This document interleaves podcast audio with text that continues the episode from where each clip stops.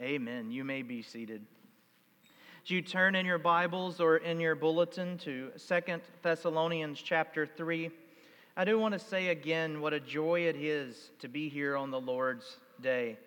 You know, September marks three years that we've been meeting in Lee's Summit um, with the desire to plant a God loving, disciple making church. And one of such marks of a church that we have desired is one that calls men to the office of elder and deacon. It's overwhelming to me that this has been our second ordination service um, that I've been able to play a part in in these short years. God has been good to us, my friends, and we should pray that He continues to watch over us and equip us for the work ahead, and we believe that He will. In some ways, this is exactly what we're going to be talking about in our text this morning. Last week, we heard a prayer from the Apostle Paul. It was a prayer of thankfulness over what God was doing in the community to prepare them and protect them against the world and particularly against false teaching. This week, Paul is going to request the same be done for him, for Timothy, and for Silas. A prayer to be lifted up as they continue their journey in planning churches around the empire. And following his own example, um, Paul does not request prayer for his own well being, but instead, what we'll see in our text is that he prays God would be glorified and that the word of God would continue to be honored and go forward with power. For a church, and especially for its leadership, this should be a prayer that we pray frequently and often. This should regularly make it into our uh, prayer life and into our prayer language as we think about one another and we think about this community here. Because as we know, so often, one of the ways that Satan quickest tries to destroy the church is by attacking those in leadership. And sadly, many, it seems these days, fall to such pressures. And so the solution will be and must be a strong prayer life from the people of God over those God has called. To that end, we're going to read in God's Word a prayer today, and I invite you to turn your attention with me. We're going to be reading Second Thessalonians chapter 3. I'll read the first five verses. This is the word of the Lord. Finally, brothers, pray for us that the word of the Lord may speed ahead and be honored, as happened among you and that we may be delivered from wicked and evil men. For not all have faith, but the Lord is faithful. He will establish you and guard you against the evil one. And we have confidence in the Lord about you, that you are doing and will do the things that we command. May the Lord direct your hearts to the love of God and to the steadfastness of Christ. Thus ends the reading of God's word. May He place these truths upon all of our hearts and bless the hearing of it. Let us once again go to Him now and ask His blessing upon this time. Lord, if you do not build the house, it will not be built. If you are not our foundation, we will fall like a sand castle at the beach. When the waves and the storms of this world rage, if we do not have a firm foundation in you, if Christ is not our cornerstone, we will not last. And so we ask this morning, O oh Lord, be our foundation, be our source of hope, our source of strength. May we cling to your word as if our very lives depend upon it, realizing that they do. We thank you for this declaration and this prayer that has been lifted up. We pray that you would give us eyes to see and ears to hear as we unpack your truths this morning. We ask all of this in the name of Christ Jesus, our Savior and our Lord. Amen. You know, one of the reasons I love the books of 1st and 2nd Thessalonians is that Paul and his co-writers, they're very practical um, in their writing. There's almost a constant shift, and I'm sure you've felt it as we've gone through this series, between dealing with specific issues that the church is facing and then practical application on how to live either in light of those issues or just in daily practice. And as we turn to this final chapter of this letter, we receive one of those passages this morning that it's just overflowing with practical application. Paul is speaking to the church knowing that his time is short, and he's trying to impart upon them these final truths that will be vital to their ministry, to their very lives, and to their health and spiritual well being. And what I want us to do this morning is something we should do every time we come to a passage of Scripture. I want us to ask two questions, and we're going to answer them over and over again in our text. And that first question is vital. Anytime you come to a passage in God's Word, you should be asking this question What is God doing, or what is God teaching in this passage? What is God doing or teaching in this passage? And then the second question, and it's closely tied to that how am I to respond in light of what God is doing or what God is teaching? And so we're going to walk through our text this morning asking this and answering this again and again. And in particular, we're going to do this in three sections. First, we're going to see that we're called to pray for an effective ministry in the first two verses. And we will learn that we can only offer that prayer because God has promised to hear us and answer our prayers. Secondly, we will see that we're called to be confident in the Lord. Again, we can only be confident in the Lord because he's proven himself trustworthy and one to which you can place your confidence in. See that in 3 and 4. And then, thirdly, we will see ultimately we must let God direct our hearts to help us to love Him in the final verse. We cannot love God without God first loving us. What a beautiful truth. That being said, let us go and ask our questions, walking all the way back to verse 1. And sometimes it, it does feel strange to me to hear Paul ask for prayer. Um, if you've been with us from the beginning of this series, you know almost every other section, or at least every third section, is a prayer from Paul um, and his co writers to the church. He doesn't get very far away from prayer. I'm praying for you. May God do this for you. Let God do this for you. Oh, that this would happen in your life again and again and again. So it may feel a bit out of place for Paul to turn that around and go, please pray for us. Pray for me and my fellow gospel preachers. But I actually believe that Paul asking for prayer here solidifies the importance of prayer for us. Because Paul would not ask for something if it did not work. Paul would not ask for something if it was not good. In fact, Paul believes he can pray for the church and they can pray for him because it's effective and it's necessary. If we go to our shorter catechism, it defines prayer an offering up of our desires unto God for things agreeable to his will in the name of Christ with confession of sin and thankful acknowledgement of his mercies. Earlier in our service today, in accord with God's word, we recited the Lord's Prayer. When we did this, we asked God to receive glory. We've asked for our daily needs. We've pleaded with God to grow our faith and gift us the ability to resist sin. And all of that, we've said, make in accord to your will, O God. We have a high view of prayer. We must have a high view of prayer. And that's why Paul does not shy away here from saying, Pray for me. Pray for me.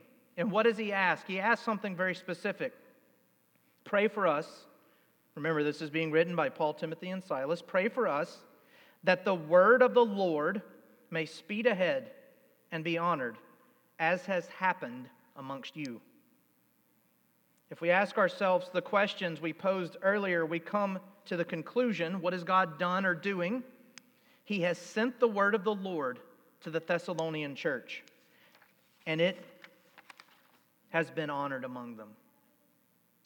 This was done through the preaching and teaching of these men, through the Old Testament text, through the local leaders who were there week in and week out, when the apostles could not come.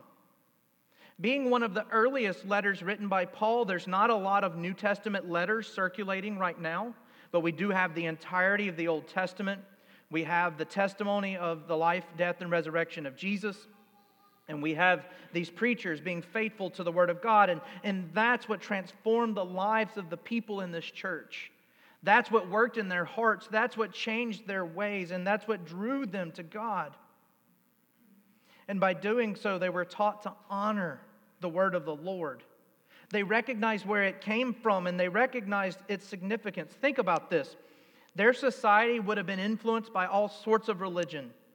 Being a Roman province um, in Macedonia, they would have interacted with many different beliefs as it related to God.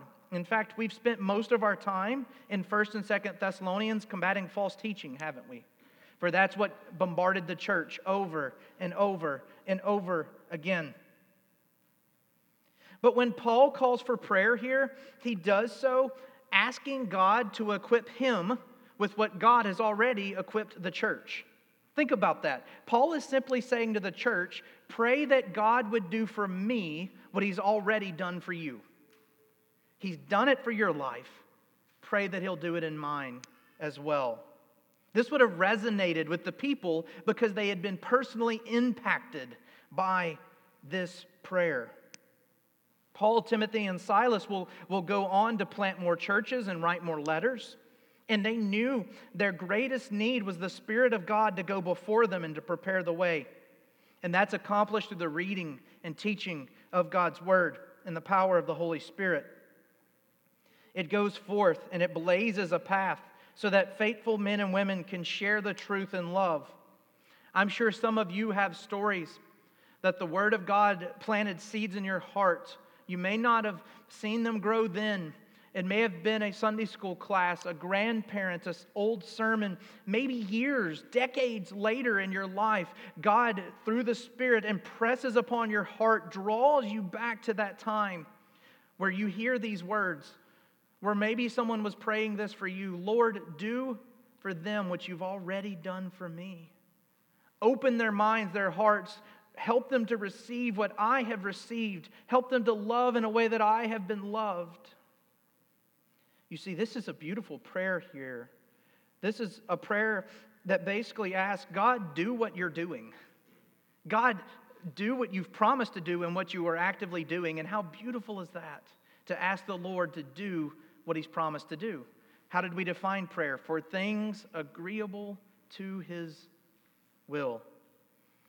And so, what is God doing? God is doing what he said he would do in the life of this church and in the lives of these leaders. How do we respond? What do we do in light of these truths?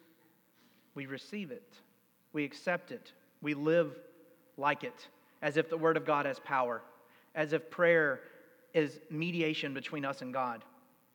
It saddens me. Far too often, we treat the Word of God as a break glass in case of emergencies type situation. You know, one of my favorite quotes from Charles Spurgeon, and it's dangerous to give this quote with a fairly new Bible, but you'll see it in a moment. When you see someone with a Bible that is falling apart, more often than not, you'll see a person that isn't. Oh, that your Bible would tell that story one day. He loved quoting that to people. That would be my prayer for you. That would be my prayer for this church. That would be my prayer for everyone here that God would do for you what He has done for me. That God would reveal Himself, that God's word would go forth, that God's truth would empower and transform your lives as I've seen it done as you've seen it done, as we continue to trust that He will. What is that going to do? It'll change us. It'll give us confidence in the Lord. In fact, we see that in our second section, if you'll look with me. And it's not all positive. Paul reminds us at the end of the second verse that there are people actively opposing this work the work of the church, the work of the Spirit the work of prayer, the work of preaching. There are people that are actively challenging this daily. We know from the letters of 1st and 2nd Thessalonians that opposition kept coming and kept coming and kept coming. I mean, Paul himself, he'll be under threat of death his whole life until he is finally with the Lord. And many times the enemy almost succeeded. Paul, in, in many of his litanies, when he is false bragging uh, to hush his crowds, will say, I almost died this many times. Let me count the ways. And we have to accept that, but that doesn't negate the truths that we're saying. He says, Not all men have faith. That's a reminder for us. It shouldn't surprise us, it shouldn't come out of nowhere.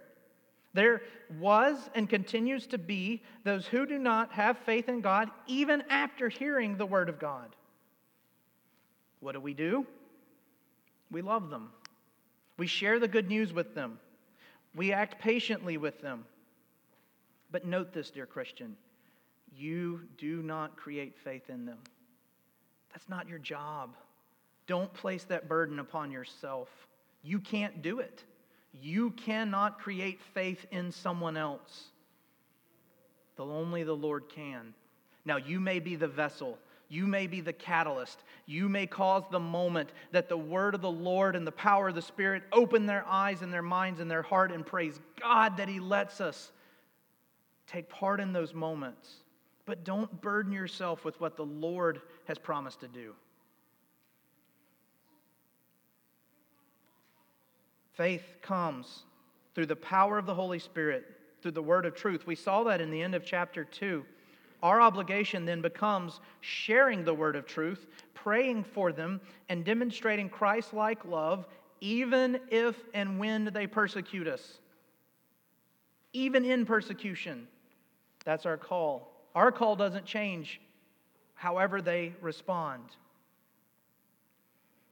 And that may feel overwhelming.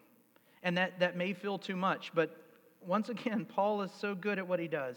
He doesn't leave us there but the Lord is faithful. These men may not have faith. These wicked men may despise my word. These evil men may not trust my truth, but God is faithful. He will establish you and guard you against the evil one. We serve a faithful God. We are promised God will establish us and guard us against the evil one. And we can have confidence of this because the Bible is a collection of markers that we see God faithful again and again and again and again. Now, make no mistake, I am not saying this is going to be easy. God has been faithful to people like Stephen. Stephen, empowered by the Holy Spirit, delivers one of the most Christ like sermons in the recorded Bible. The world honored him in that by stoning him to death. John the Baptist prepared the way for Jesus Christ, teaching the truth, bridging over 400 year gap, telling people he is here. He was honored by losing his head in his life. Jesus Christ himself crucified. We could go through all of Scripture and we could see over and over men and women who gave up their lives. And if you look at that from a worldly perspective, you ask yourselves, well, where was God? We just, you just told me that God will establish you and guard you against the evil one. Well, the reality is, God is doing so even in those moments. Because where do we go upon death? What is death for the Christian? Death is but the passage between this life and the life to come. Immediately, dear brother and sister, I don't want to be morbid this morning, but when you die, if you are standing, you will be with Jesus before your head hits the floor. You will be in the presence of God before your body stops moving. I can't offer you anything more precious this morning. I cannot tell you anything more wonderful. And so persecution will come, life will be hard, but this truth still stands. God will guard you and protect you, for he is faithful. And verse 4 tells us we have confidence in the Lord about you that you are doing and will do the things that we command. Now, this is a funny statement. Paul has spent a lot of time telling the church all the things they're currently not doing right in 1st and 2nd Thessalonians. You're being lazy, you're not living out the gospel. You've got some really, really confusing doctrine about the return of Christ. Some of you think he's already come back. And then yet he makes this statement God is doing and will doing, or will do, just like you are doing and will do exactly what he has called you to do. How do we, how do we reconcile those things? We realize that children of God will follow, the will of God. We're admitting that God's will will be carried out through these people. We can have confidence that not perfectly, not 100% of the time due to sin, but through God's blessing, we will be sanctified. We will be sanctified. We will be transformed into his image more and more each day. And then one day, he's either going to call us home or we will see death and we will be perfected. And this will be completed in our lives. That is guaranteed. That is truth. That is factual. And so, between here and there, you are fulfilling His will, even in your imperfections, even in your shortcomings, even in your missteps, even in those times that you're, you, you look at it and go, why? That, was, that wasn't the right thing. No, it wasn't. And yet, God will be glorified in it all. One of my favorite pastors and, and one who I look to often, Dr. Voddie Baucham, has a mantra. He says it um, often as one of his life mantras, and it's this I strive through God's strength to be better today than yesterday, and better tomorrow than today. And that's as far as he takes it. Better today than yesterday, better tomorrow than today. And that's as far ahead as he looks. And I like to think that he has Matthew 6 on his mind. Sufficient for the day is its own trouble. Let tomorrow worry about tomorrow. And yet again, we find ourselves and we hear these truths and, and we say, okay, God, I understand that your word is to be honored and I understand that you are to be praised and I understand that your will will be done. But how do, what do I do? How do I how do I live this out? How do I respond? If the first question is, what is God doing? Then how do I react to this? Well, he answers that for us too in our final verse. and the beautiful thing, it's almost a trick question. There's really not two questions, there's really one. What is God and what will God do? Because our response is, God will respond for us. Our response is, God will direct your heart to love him so that you follow his word and his will. Let's look at our last verse. I, re- I have total confidence that God will do what God says He's going to do, me not so much. You know, I remember a joke once where a wife asked her husband to fix a leaky sink. And the husband replied to the wife, Yes, dear, I will do it just like I told you I would. I don't need a reminder every two months about it. How often do we promise things that we just don't really get around to? Or even worse, how often do we promise things that we know good and well we can't do, but it was easier to promise it than to actually say, I can't do it, and then find some other way to get it done? We, we as humans, we, we have a fascinating mind and we think about things in an interesting way. But when it comes to the Lord, when the Lord makes a promise, He will fulfill it. And, and the Lord has an easy out in this, if you will, uh, because we're told in Scripture a day is like a thousand years, and a thousand years is like a day for the Lord. And so if it takes Him a thousand years to fulfill a promise, there's really no time that's passed. It's not like God was, oh, I forgot about that. Let me go and fix that. No.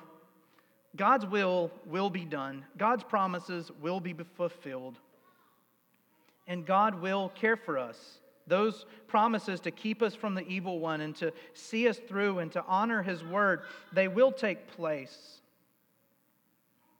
And this scene ends with a beautiful verse. We get another benediction. In fact, a lot of the benedictions we use in Scripture come from 1st and 2nd Thessalonians. I mean, we have one of them here. And benedictions really are declarations, they're prayers, they're requests to God. And it says this May the Lord direct your heart to the love of God and to the steadfastness of Christ. Do you see what he's praying here? God, direct their hearts to love you. The only way they're going to obey your word, the only way they're going to yield to your commands is if they love you, but they can't do it, God. They can't do it. And unless we, we get this um, dichotomy where we go, well, there are some people of God that seem to do it and some that don't, and there's these holier class of people that aren't having to struggle with this. I want to take you to two passages from Paul just to make sure we understand the man that tells us this. Romans 7. I am of the flesh, sold under sin. I do not understand my own actions. I do not do what I want, but I do the very things that I hate. Paul is saying, Paul is admitting to the, to the Roman church, I can't do it. I can't love God. I can't obey his commands. I can't follow his word without God helping me. He knows his own heart. He knows that it is through God's strength and God's strength alone that sustains him and keeps him through the steadfastness of Christ. Now compare that with what he tells the church in Galatia. Galatians 2:20. I have been crucified with Christ. It is no longer I who live, but Christ who lives in me. And the life I now live in the flesh, I live by faith in the Son of God, who loved me and gave himself for me. Both of these passages are true of the Apostle Paul.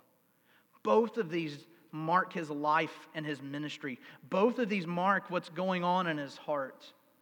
God, I don't want to follow you.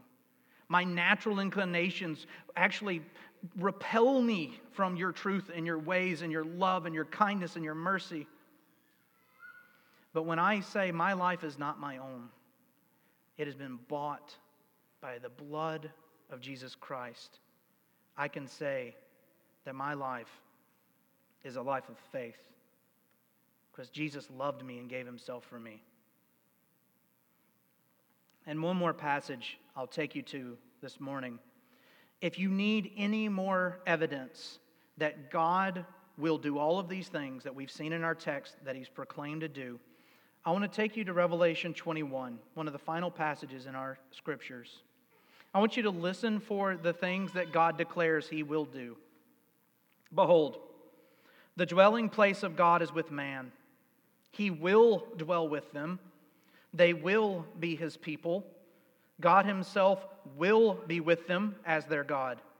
He will wipe away every tear from their eyes. Death shall be no more, neither shall there be mourning, nor crying, nor pain anymore, for the former things have passed away. Hear the absolutes in that statement. Hear what God says He will do when Christ returns, when the day of reckoning comes, when judgment happens, and the church is glorified. God will defend his church. And, dear brothers and sisters, if you're sitting here today and you're a Christ follower and a Christ believer, you can hear that statement as Christ will defend you. Christ will honor his word in your life. Christ will glorify himself and give you the strength to trust and obey him. Christ will transform your, transform your heart so that you can love him, so that you can do all of these things. And simply put, we just accept it. That's our obligation in this to accept. We couldn't earn it even if, we, even if he gave us a list. Now, Christian, in order to accomplish this, here's the five things I need you to do. We couldn't do it we receive it, we trust it, we believe it, and we live like it. In our passage today, we've seen God's word is sent forth before his people with speed and honor. It always reaches its destination when it is needed. We've seen that God proves himself faithful. We've been promised that Christ will draw our hearts to himself. And in seeing this, we've been called to action. We've been called to honor the word of the Lord by believing it and sharing it with boldness. We've been called to put our faith in God and be confident in his divine plan. We've been called to let God direct our hearts through the steadfastness of Christ and trust that his will will be completed. I pray that you're resting in these truths this morning. If you know the Lord, I pray that today is a day of celebration and a day of joy, knowing that God is good because he is. If you're with us, though, or you're watching online and you don't know the Lord, I pray that this overwhelms you. I pray that you're burdened by this list because these aren't your promises if you're not resting in Christ. This is not your hope. Your hope is in yourself. And if you all you've got to do is take a moment and do some speculation, some inward looking, and ask, how's that going to work out for you? How's that going to work when you stay stand, stand before God on the day of judgment? And He says, What do you have to offer me? And you hold open your hands and go, Well, but there is hope. Receive Christ, trust in Him, rest in His word, believe that Jesus died and that death was sufficient to forgive sin. Rest in that today, dear brothers and sisters. And ultimately, let's honor the word of the Lord together. Let's pray. Dear Heavenly Father, it is refreshing to come to a passage in which we read again and again what you have done, what you are doing, and what you promise to do. Lord, I take great joy in celebrating who you are today. I take great joy in recognizing that my part in all of this is to receive it, to declare it with boldness and trust that even in that you will do your work. We thank you for your promises in Scripture that tell us and assure us that your will will be done. Lord, work in all of our hearts. Wherever we are this morning, wherever we find ourselves coming today, whatever we brought from the past week, whatever we look forward to in the week ahead, be with each one of us today. Comfort us with your word. Challenge us, convict us of our sin, and draw us closer to yourself. Thank you for the church in Thessalonica and your faithfulness to them. We pray the same for our church and for our people here today, O Lord. Be with us today and each and every day until you come to take us home. We ask all of this in the precious name of Christ Jesus. Amen.